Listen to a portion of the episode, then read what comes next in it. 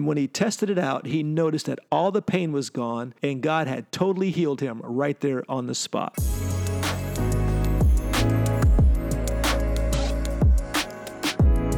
In a previous episode, I shared how the Lord had challenged and encouraged me to invite my kids into my world. And the first practical application of that idea was taking them to work with me. Along with taking my kids to work, the Lord has shown me another way to get them involved in my world.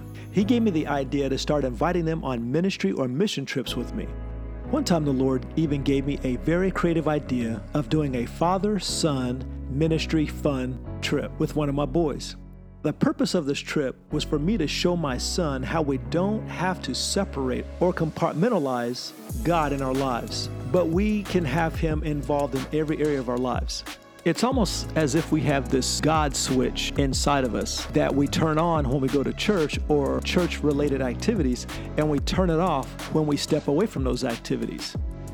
Shouldn't God be the central being in our lives I know we would all agree that he is in theory, but it's almost like our practical daily lives don't reflect that.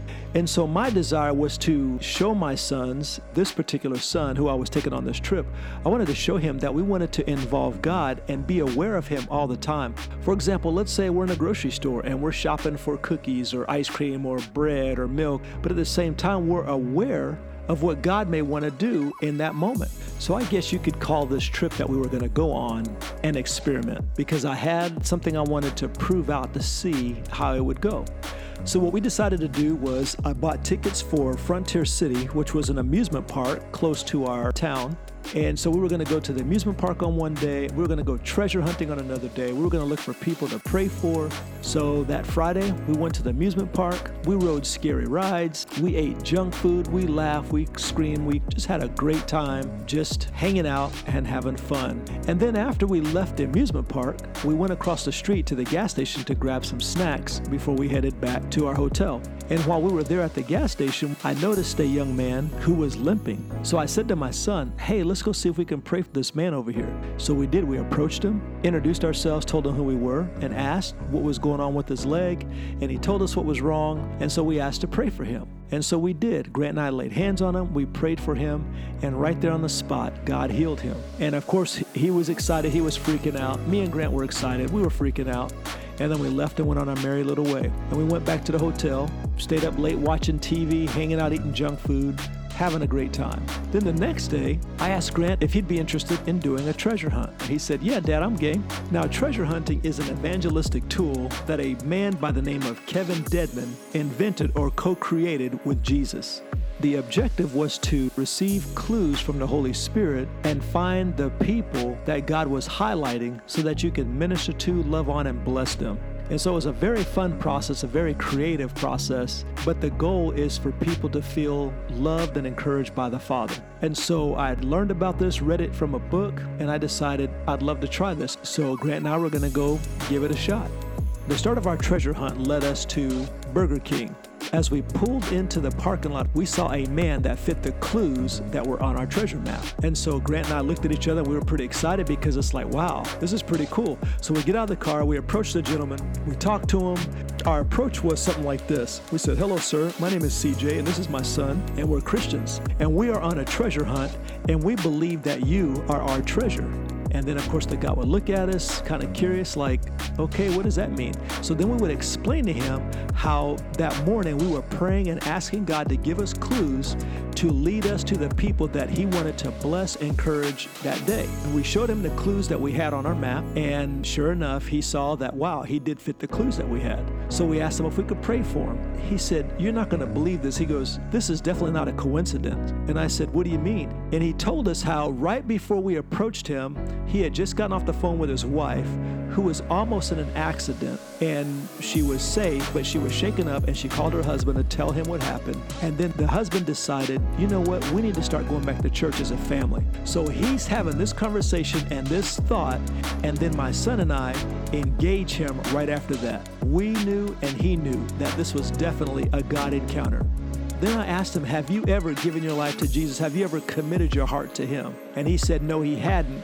but he was definitely thinking about it. And I said, Sir, would you like to do that right now?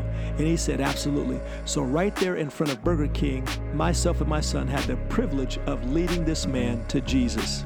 And then right after that, we exchanged phone numbers so we can stay in touch, and then we went our separate ways. Grant and I, we're just besides ourselves. We can't believe that our very first treasure ended up giving his life to Jesus. So we go inside. I go up to the counter to order some french fries and, and drinks and that kind of thing. And I pull my treasure map out of my pocket and I put it on the counter as I'm, I'm reaching to get my wallet. And then a young man behind the register says, What is that? And I said, Well, it's a treasure map. And he said, A treasure map for what? And Grant and I kind of looked at each other. And then I looked at him and I said, Well, I said, would you happen to have something wrong with your wrist? My thought was instead of trying to explain to him what a treasure hunt was, how about we just see if he happens to be one of our treasures? One of our clues was someone with a hurt wrist. So I said, Would you happen to have something wrong with your wrist? He said, Actually, yes, I do.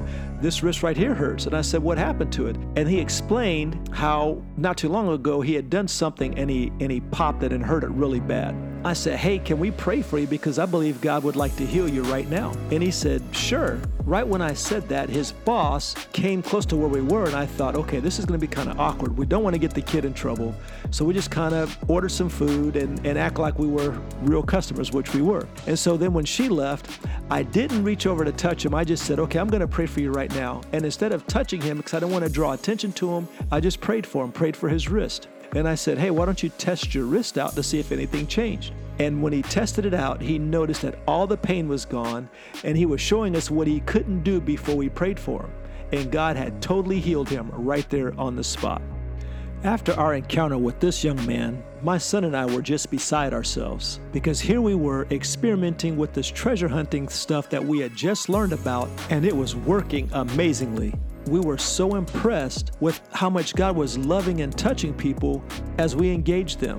The types of encounters we had with people that weekend were amazing. I mean, it was mind blowing and just out of this world. Needless to say, my experiment went pretty well. My son and I had a great time together connecting as father and son.